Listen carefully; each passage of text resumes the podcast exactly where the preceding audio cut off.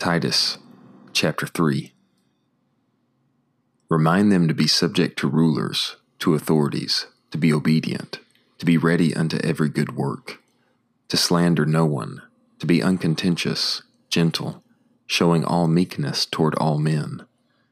For we also were once foolish, disobedient, deceived, serving as slaves various lusts and pleasures, spending our lives in malice and envy, hateful, hating one another.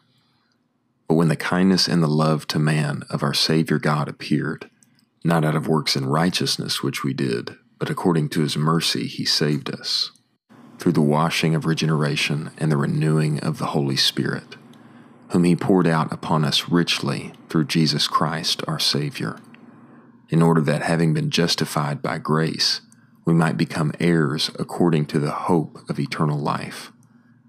Faithful is the word, and concerning these things I desire you to confidently affirm, so that those who have believed in God may be careful to maintain respectable works. These things are good and profitable to men but avoid foolish questionings and genealogies and strifes and contentions about the law, for they are unprofitable and vain.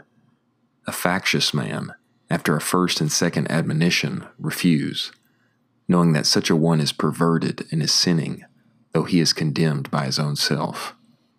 When I send Artemas to you or Tychicus, be diligent to come to me at Nicopolis, for I have decided to spend the winter there Zenas the lawyer and Apollos send forward diligently, that nothing may be lacking to them. And let those also who are ours learn to maintain respectable works for their necessary needs, that they may not be unfruitful. All who are with me greet you. Greet those who love us in faith. Grace be with you all.